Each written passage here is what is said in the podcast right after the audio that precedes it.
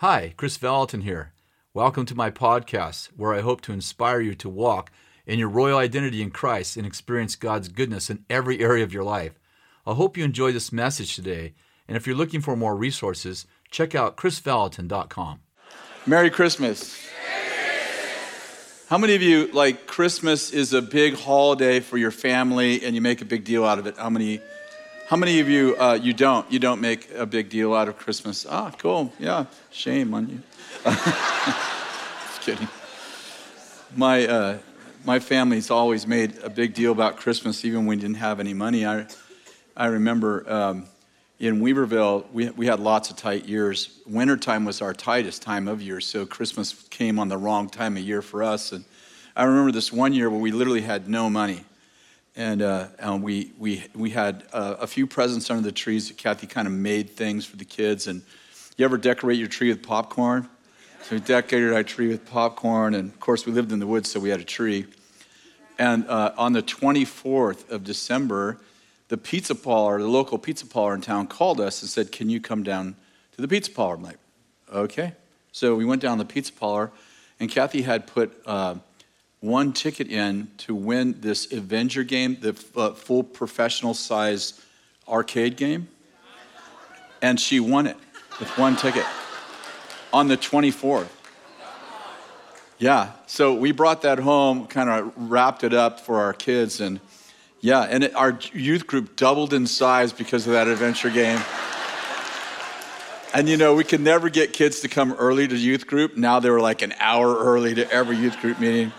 So uh, that was just the way God provided. But we got, um, you know, we're doing a lot better now. So Kathy's gone crazy, and the kids give a list three months ahead of time, and she shops for three months for those kids. It is nuts. Uh, two years ago, three, uh, so she wraps presents starts three months ago, started wrapping presents, but really about six weeks ago, where she's doing it every night. And so two years ago, I decided she went shopping, and I thought, I'm going to surprise her and wrap all the gifts. So I didn't wrap them all, but I wrapped about 40 of them. When she got home, she's like, Did you, whose gifts are these?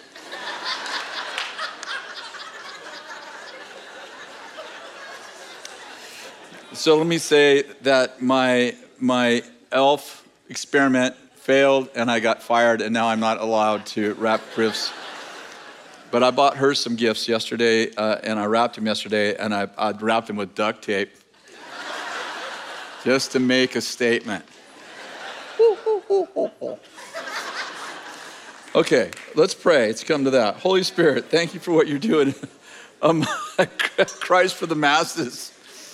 And we just pray your blessing on our families, and there would be a spirit of reconciliation in the room, and even people that we that come to Christmas that we don't like, that we'd suddenly fall in love with, and that people who don't like us would really know, God, that we are good people, and you like us too, and there would just be there would be liking going on as well as loving going on. Help me. There would just be liking and loving going on in our homes, and people we haven't seen for years, and children who never come would come, and Lord, we pray for that. We pray that, that relatives who we've been enstrained with our relationship, that they would just show up and that we'd have an opportunity for the spirit of reconciliation to be on our homes. And it really would be Christ for the masses. Amen. Well, this is going to be a, a good year. Um, well, I have the privilege of preaching the Christmas message, which I don't do very often, so that's kind of cool. Bill preached last week, so I'm like, ha ha I guess he's preaching tonight, though, huh? So I, it probably won't be the Christmas message, but maybe. Okay. But why don't you turn to Luke chapter 1? So, uh, you know, uh, for 17 years, I don't know if Bill ever preached a Christmas message in Weaverville. Probably shared some verses, but, uh, you know, and then now, you know, he shares uh, on season a lot. And I'm like, wow, you know, the man has grown up. So I'll try it too. So let's, uh, we're going to do a little bit of the Christmas, we're going to do the Christmas message, but it might be, I like to talk about the power of Christmas. So uh, turn to Luke chapter 20, uh, chapter 1, verse 26, and we're going to start here. Um, and you'll recognize these verses. And I, I, hope that there's going to be some good revelation in, um, in the message. Uh, now, in the sixth month, the angel Gabriel was sent, to God, sent from God to a city in Galilee called Nazareth, to a virgin engaged to a man whose name was Joseph, who was a descendant of David. Would you say descendant of David? And the virgin's name was Mary. And coming in, he said to her, Greetings, favored one. The Lord is with you. And she was very perplexed at this statement and kept pondering what kind of salutation this was. And the angel said to her, Do not be afraid, Mary, for you have found favor with God. Behold, you will conceive in your womb and bear a son, and you shall name him Jesus. And he will be great, and we will call the Son of the Most High.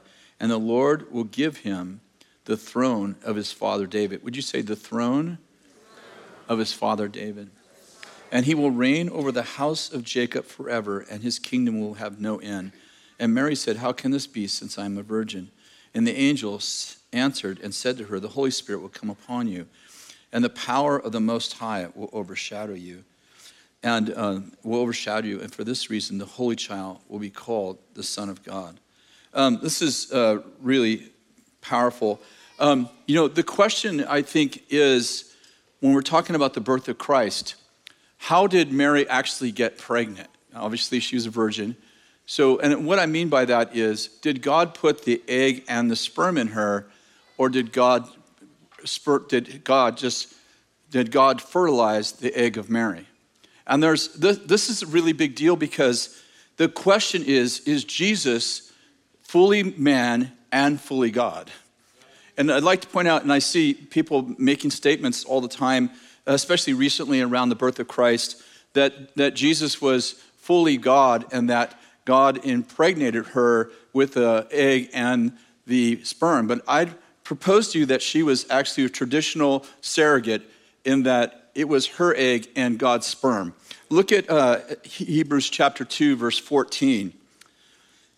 The Hebrew writer writes, Therefore, since the children share in flesh and blood, speaking of Jesus, he himself likewise also partook of the same, that through death he might render powerless him who had the power of death, that is the devil, and might free those who, through the fear of death, were subject to slavery all their lives.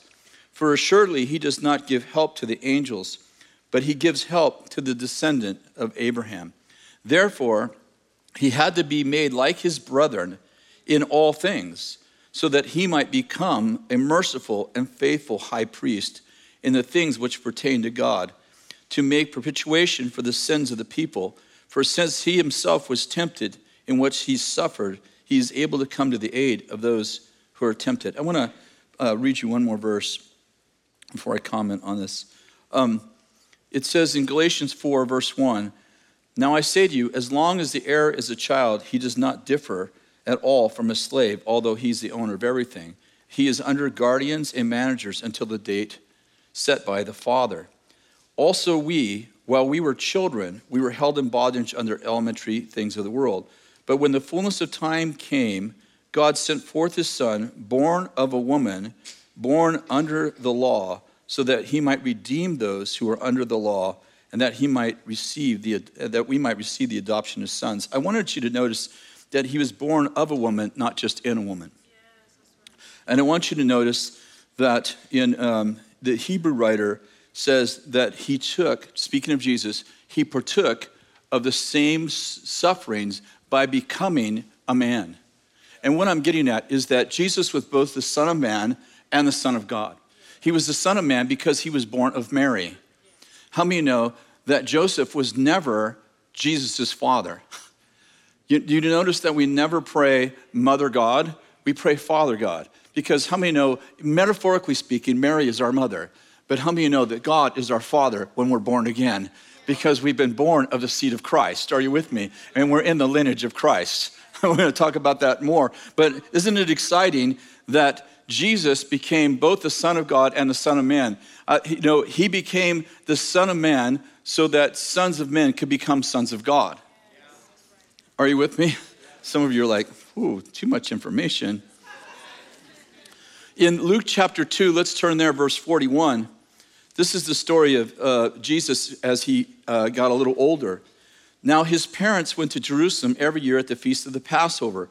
And when he became 12, they went up there according to the custom of the feast, and they were returning after spending the full number of days. And the boy Jesus stayed behind, uh, behind in Jerusalem, but his parents were unaware of it. But supposed him to be in the caravan and went a day's journey, and they began looking for him among the relatives and acquaintances. And when they did not find him, they returned to Jerusalem looking for him. And then after three days, they found him in the temple, sitting in the midst of the teachers, both listening to them and asking them questions. And all who heard him were amazed at his understanding and his answers.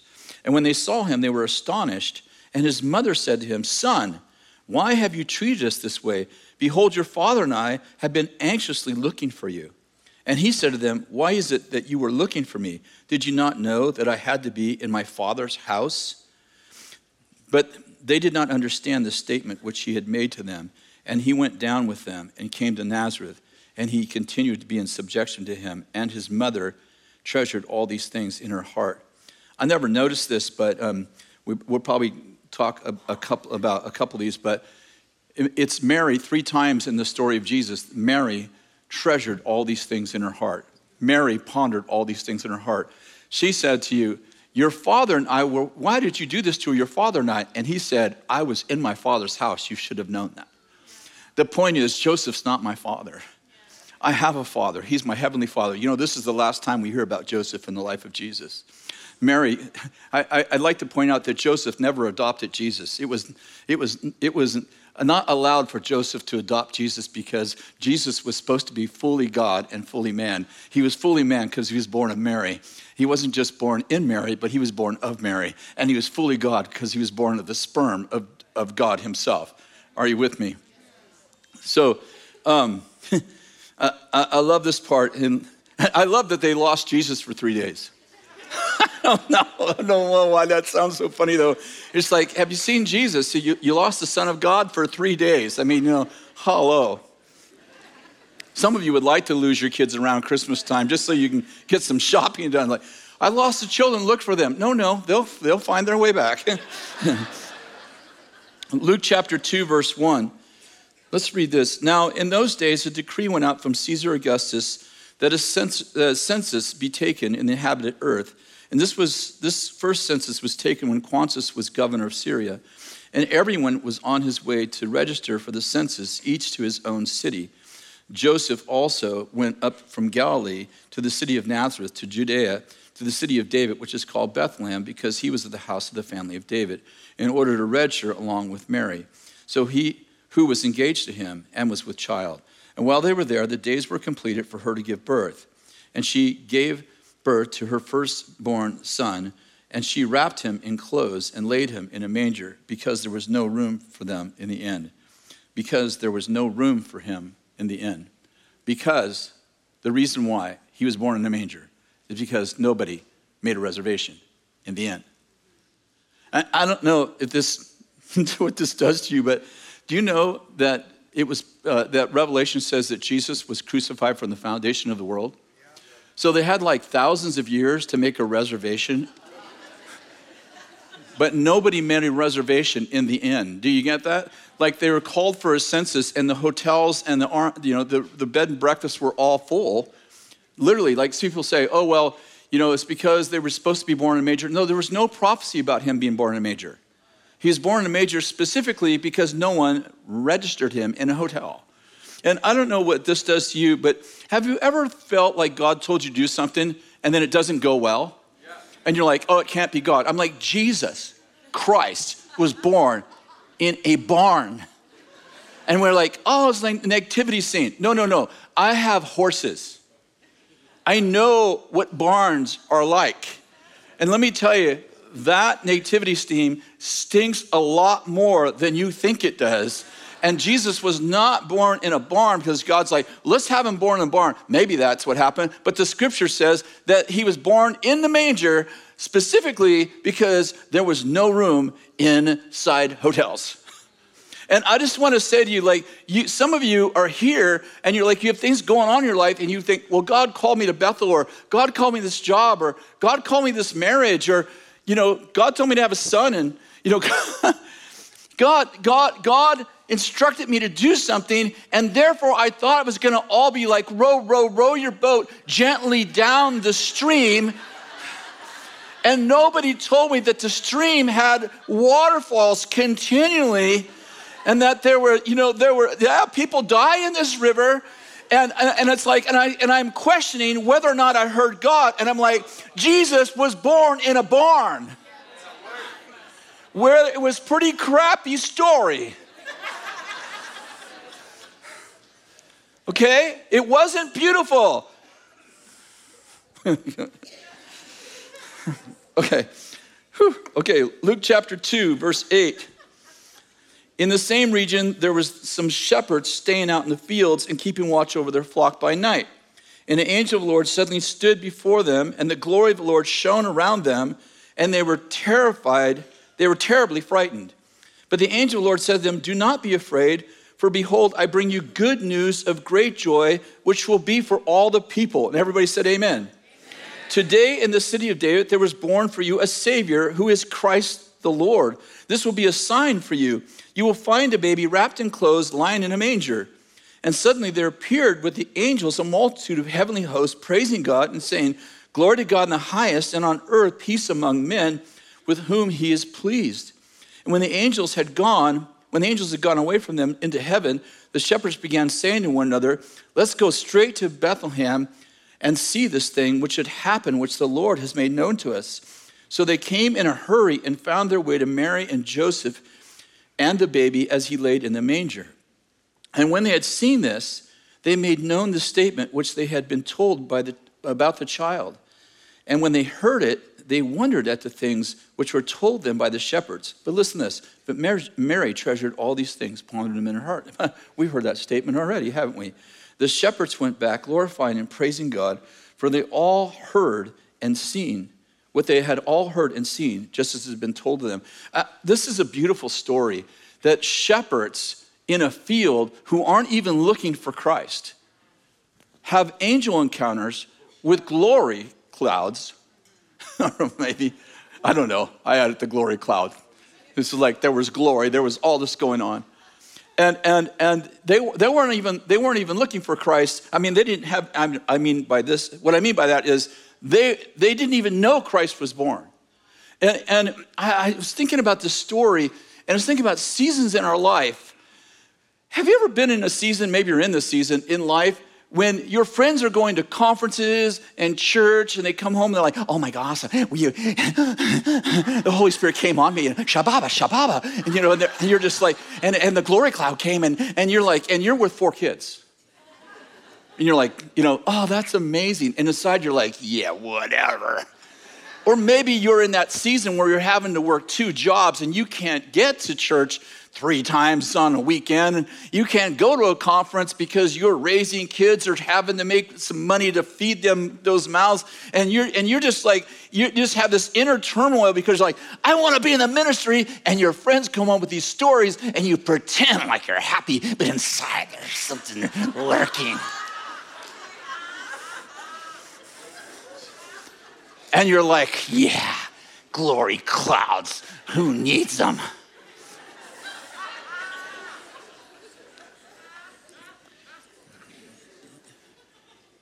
I remember when our kids were little, we, we had started a business, and our kids were, you know, I, I, my, I think Jay was about nine months old, so probably from nine months to about four years old.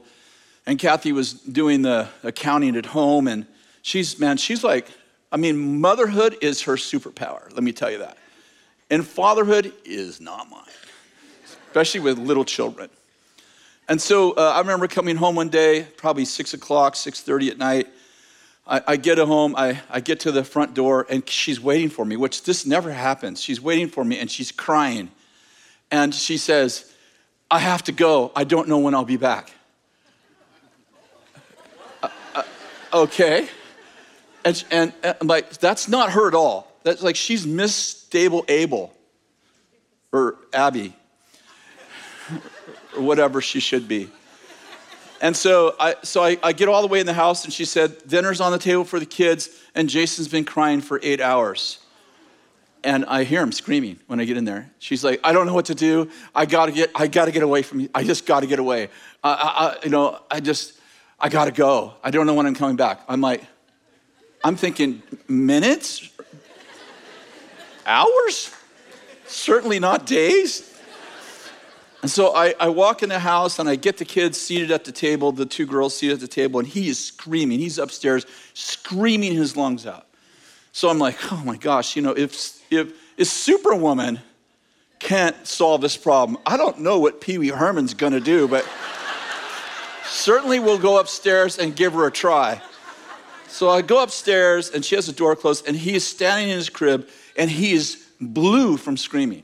He's not crying, he is screaming. And so, you know, I, I picked him up and I, I just did everything. I, I didn't breastfeed him. but I tried everything. I held him, I rocked him, I talked to him. And you know, an hour went by. He's screaming, not just screaming. So I put him in the crib and he's screaming, and I'm like, I've tried everything. I walked him around, I done everything. I checked his diaper, I changed it even though it was dry. I'm like, what is going on? What do I do? So pretty soon I am screaming at him, shut up!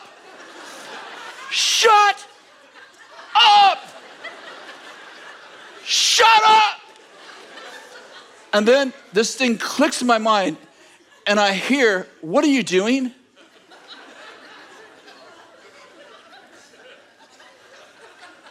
And I just said to myself, I have no idea.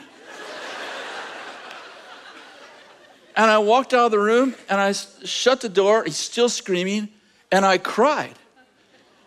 I cried because I was so close to grabbing that kid. And by the way, I've never abused my kids. We're streaming now. I've never abused my kids. Neither has Kathy.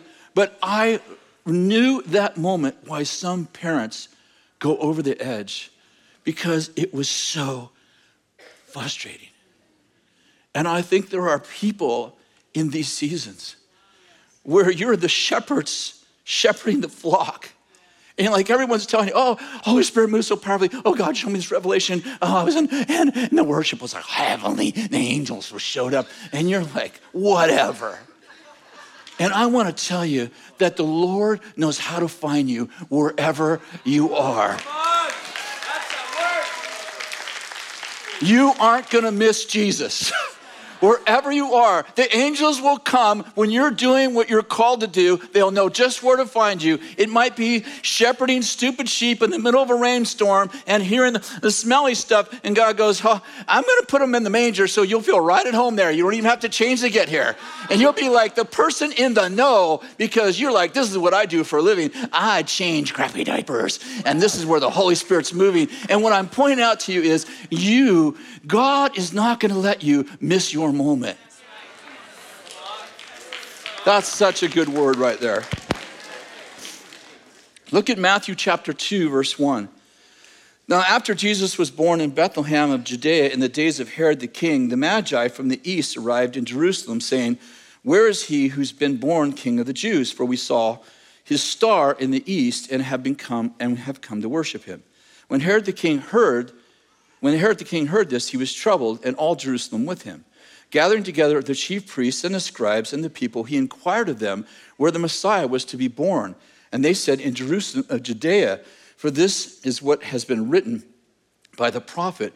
And you, Bethlehem, uh, land of Judea, are no means least among the leaders of Judea, for out of you shall come forth a ruler who will shepherd my people Israel. This is, uh, this is a crazy verse because how many know the astro- these were not astronomers, these were astrologers. And, and, and uh, you know, we're not talking about like sorcerers or, or you know, people reading horoscopes or anything like that. But these are people who studied the heavens to determine the future, and therefore God gave them a sign in heaven. I, would like to point out that if you love God, no matter where you look, you'll find Him. I, I don't mean like in Buddha or in, uh, like, I, don't, I, I, should say, I don't have to say this to you, but because we're streaming. I, I'm not talking about in some other religion. I'm talking about the fact if you have a heart for God, you will find him because he will be found of you.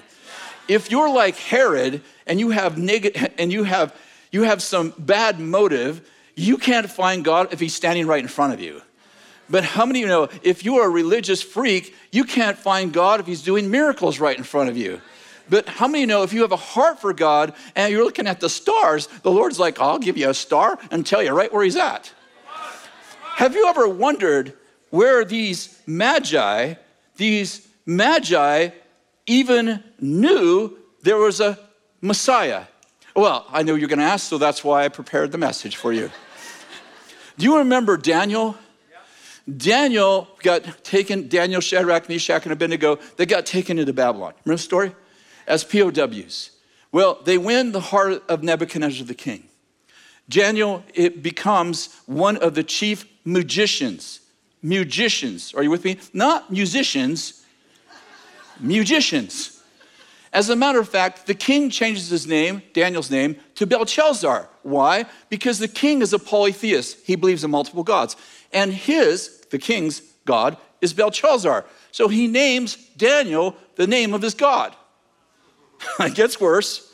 It gets worse. And then he puts Daniel over all the magicians. Hey, I didn't, listen, I didn't write it. I'm just reading it. Okay, let me read it to you. Daniel 4 9. O Belshazzar, who's Daniel, chief of the magicians. Are you with me? But what you may not know is the magicians got shortened to magi. The name magicians got shortened to magi. And Daniel led the magi.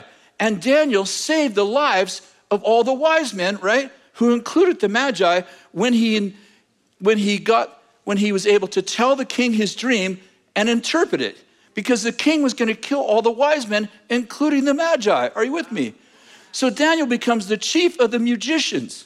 This is a weird story because he won't eat the king's vegetables, but he will take on the king's demonic name and become the chief of the sorcerers. I'd like to point out that not only could Daniel not be an elder in any church in America, he couldn't even be an usher. but what you may not know is 530 years before Christ, he leads these sorcerers, these stargazers, are you with me? He leads these stargazers into a connection with Jehovah teaches them the Word of God. How do we know that? Because they're quoting Isaiah, and out of you, O Bethlehem of Judea, he teaches them the scriptures. They are mentored by Daniel. They become magi who actually know God and are looking in the stars and god goes you're looking in the stars okay i'll take you to the child and these for 400 for 530 years they become disciples of daniel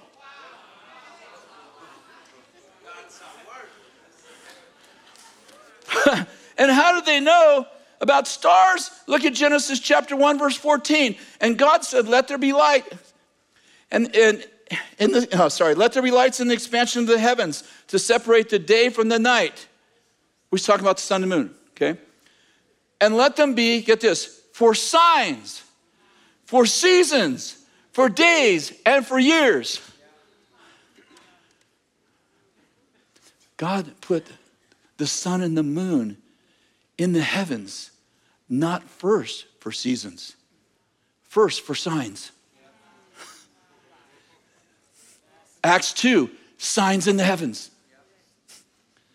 They were looking for God, not God's God, because Daniel led them into a connection with Jehovah.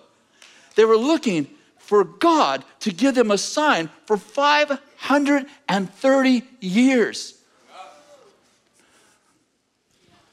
And when the star showed up, are you with me? Why am I yelling? I don't know.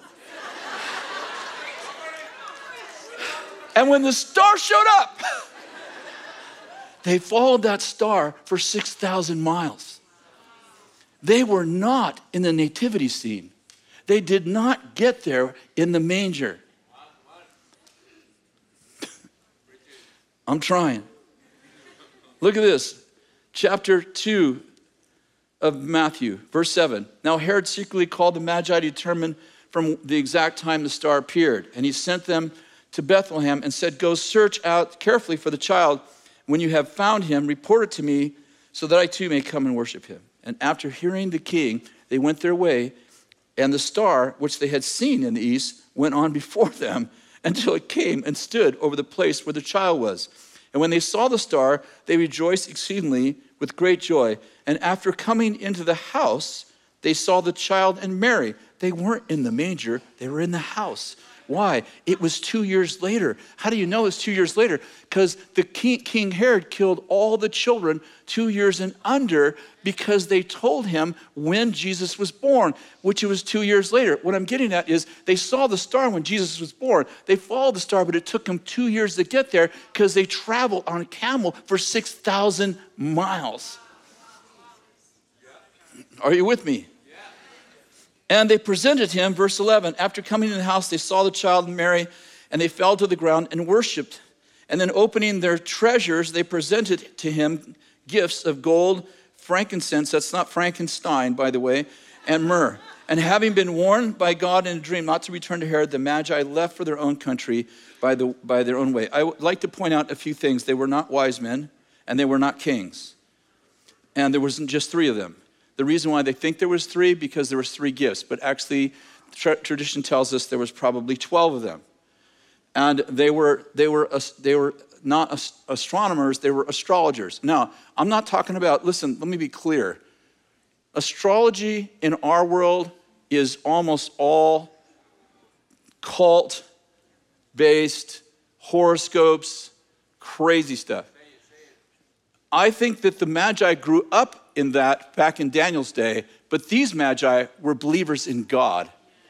They took their signs in the heavens as a sign of watching what God was doing. How many know Romans 1, verse 20 says, God's invisible attributes, his eternal power and divine nature, are clearly seen in what God made.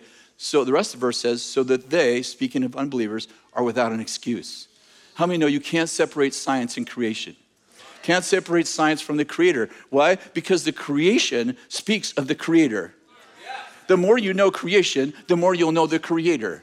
I'm not talking about hugging trees. I'm talking about the fact, yeah, you can do that too if you want. They won't hug back. But, but rocks will, trees will clap their hands and rocks will cry out. And the point is, is that all creation speaks, rocks will cry out.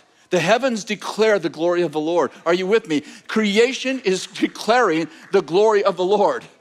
So, what I'm getting at is that these folks were tuned in to creation in a way that God actually spoke to them through creation. And again, I'm not talking about horoscopes and weird stuff and you know, all that. How many understand you don't want to be prophesied over by psychics? Why? Because who, well, I'm giving away my message. No, I'm not. I will. I'll tell you in a minute. Okay. Da, da, da, da. Okay. Look at uh, verse chapter, Matthew chapter 2, verse 2. Are you okay? Thought I'd calm down and get a breath. Where is he, verse 2, Matthew 2, where is he who was born king of the Jews?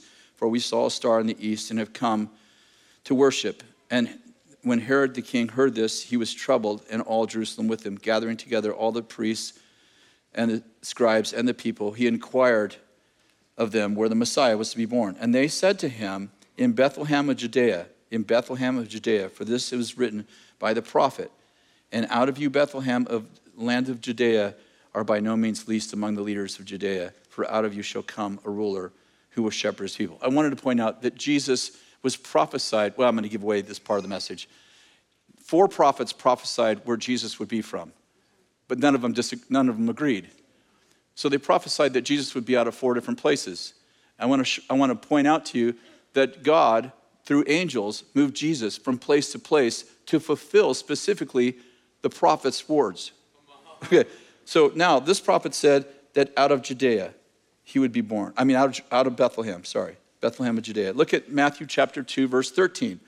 Now, when they had gone, behold, an angel of the Lord appeared to Joseph in a dream and said, Get up, take the child and his mother, and flee to Egypt and remain there till I tell you, for Herod is going to search for the child to destroy him. So Joseph got up and took the child and his mother, and when it was still night, and left for Egypt. He remained there until the death of Herod. Now, why did he go there?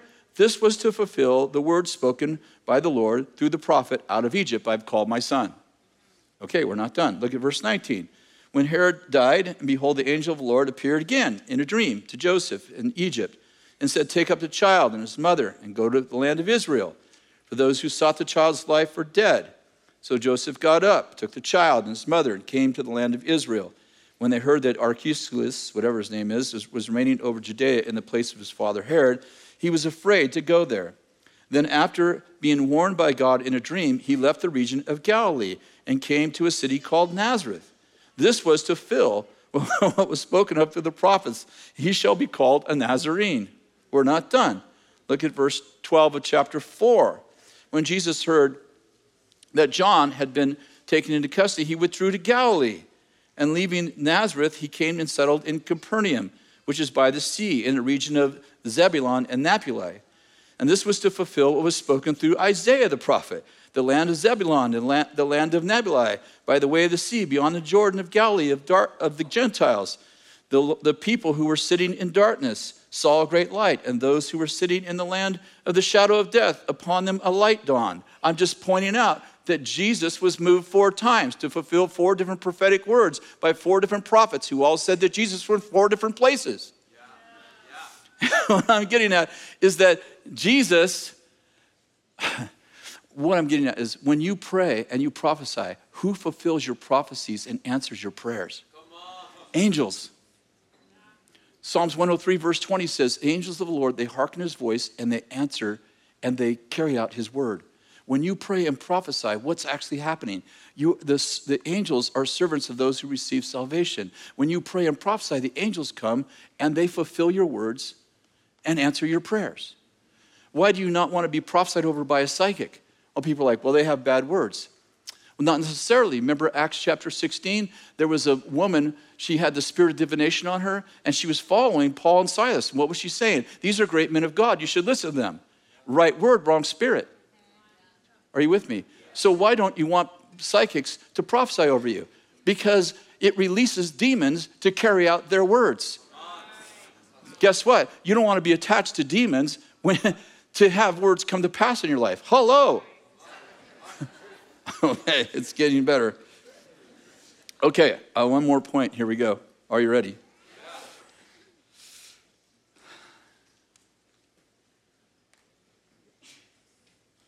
Look at Luke chapter 3, verse 23. Now, I don't know about you, and I pray you're not like me. I hardly ever read genealogies in the Bible. I hardly ever read them. I hear Leslie saying, I love them. Good for you, whatever. Who cares? So holy. oh, wasn't you? Okay, sorry.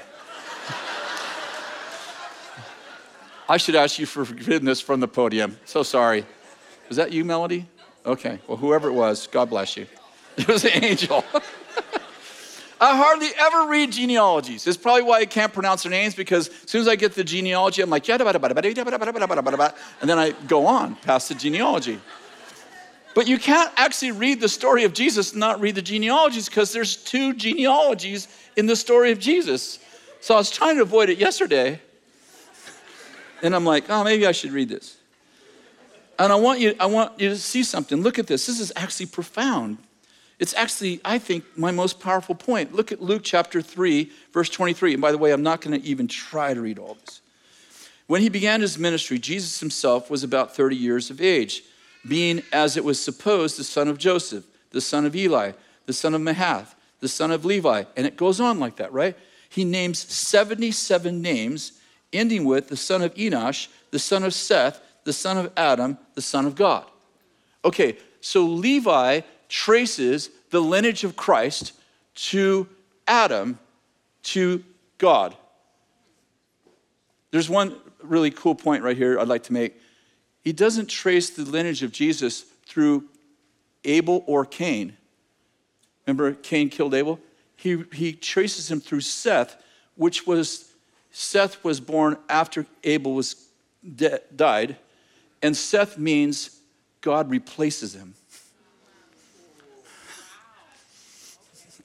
Now you guys are like, I want to read those. Okay. And he traces Jesus' lineage back to Adam. Are you with me? Okay, now look at this. Matthew chapter 1, verse 1. The record of the genealogy of Jesus, the Messiah, the son of David, the son of Abraham. Okay, are you with me? So I'm saying this is a different genealogy. Are you following me? Okay, look at this. the record of the genealogy of Jesus, the Messiah, the son of David, the son of Abraham. Abraham was the father of Isaac, Isaac the father of Jacob, Jacob the father of Judah and his brothers, and Judah was the father of Perez. And then it goes on like that, on and on and on. And it goes over to, look at verse 5, to Salmon was the father of Boaz by Rahab. By Rahab. Did you get that? By Rahab. Now, there are almost no women noted in either genealogy, except for three women noted in Matthew's genealogy. Here's the first one Rahab. Boaz was the father of Odom by Ruth. There's the second one. Odom was the father of Jesse. Jesse was the father of King David. David was the father of Solomon by Bathsheba, the third one, who had been the wife of Uriah, who had been the wife of Uriah. And Solomon was the father of, and it goes on to name about 10 kings. And Hezekiah was the father of Manasseh, and he names all the way down to Josiah. And it goes on and on like that. And Zerubbabel was the father of this person, this person, uh, all the way down. So the generations from Abraham are 14 generations from David to the deportation of Babylon. 14 generations from the deportation of Babylon to the Messiah. 14 generations. Are you with me? Okay, let's go back. What, why is there two genealogies? There's one genealogy that, that traces the lineage of Jesus back to Adam, the father of sin. But the other genealogy only traces Jesus' lineage back to Abraham, the father of faith. I'd like to point out that when you received Jesus Christ, you were born again. You were born again. How many know that when you were born again, you were born out of the lineage of Christ, the Messiah? Not Mary's side, not Joseph's side, but Jesus' side. So no longer are you tied to the father of sin, Adam, to God, but you are tied to the father of faith, Abraham, and to the father of faith, David, who was promised a throne forever and forever. I'm saying when you got born again, your lineage changed from Luke to Matthew. And now you were born, you like this, now you were born out of the lineage of Christ, and there are kings, listen, specifically, specifically, sorry,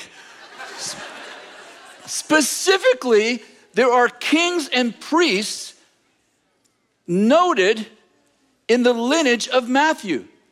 He specifically names kings when Luke, name, when Luke names one king, he names 10 or 12. And Luke names no priests, I think, and Matthew names like 12 priests. Why? Because you become, a, because Revelation 1 says that you are kings and priests. And how did you get there? Through the inheritance of your father David, who was a king, and Abraham, who was a priest and a prophet. Your lineage is flowing from priests and prophets, and that's why he's king of kings because you are some of the kings he's king over because your lineage traces back through Christ, not to Adam, but to Abraham. Woo-hoo. That's just a good word right there. And you're not even going to believe this, but it says that there are 14 generations from Abraham, right, to David. There's 14 more generations from David to the deportation when they went into Babylon. And then from Babylon to Christ, there's 14 more. But when you read the names, there's only 13. Do you know why? Because you were the 14th. You're the 14th. Jesus also had sons, thus you are sons of God. Anyone who's led by the Spirit is a son of God an heir of Christ Jesus. And whose throne do you sit on? You think you sit on the throne of Christ. You sit on the throne of David. And David and Christ sits on the throne of David. Because David's throne's become the, the throne of Christ because God prophesied to a human that he would rule forever. So Christ sat on the throne of David so that the lineage of David flows through the sons of God because you are kings and priests.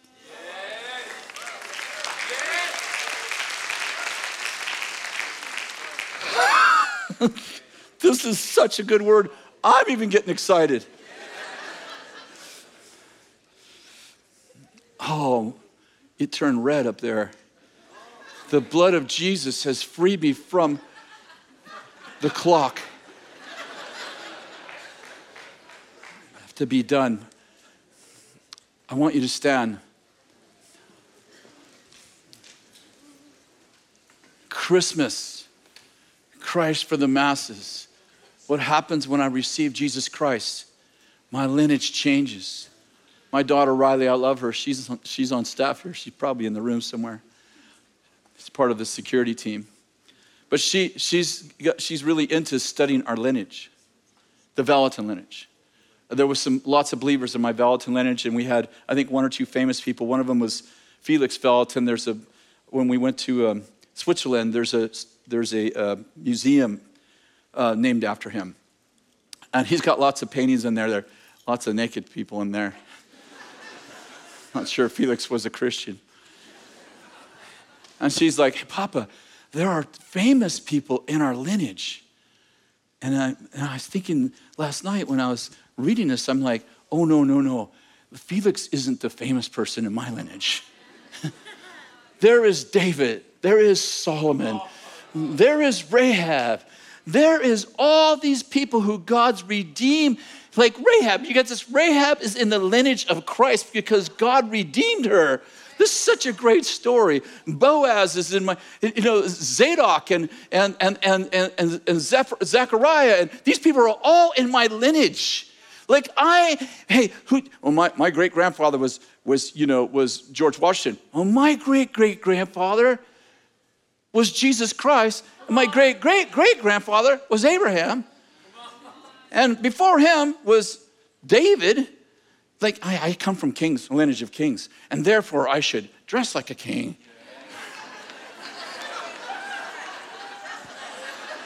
I, I edit that later. That's not why I'm dressed this way, by the way. But I thought you should know who you are and whose you are. This is Christmas. We're giving each other gifts, most of us, most of us, but in the presence is his presence. We gather around the tree and we tell the Christmas story. We got to start telling the Christmas story. The power of Christmas is not a manger. It's an inheritance.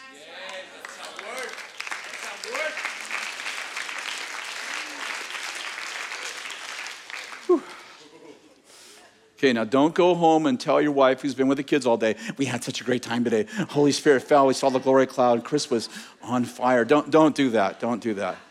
Just say, it was okay.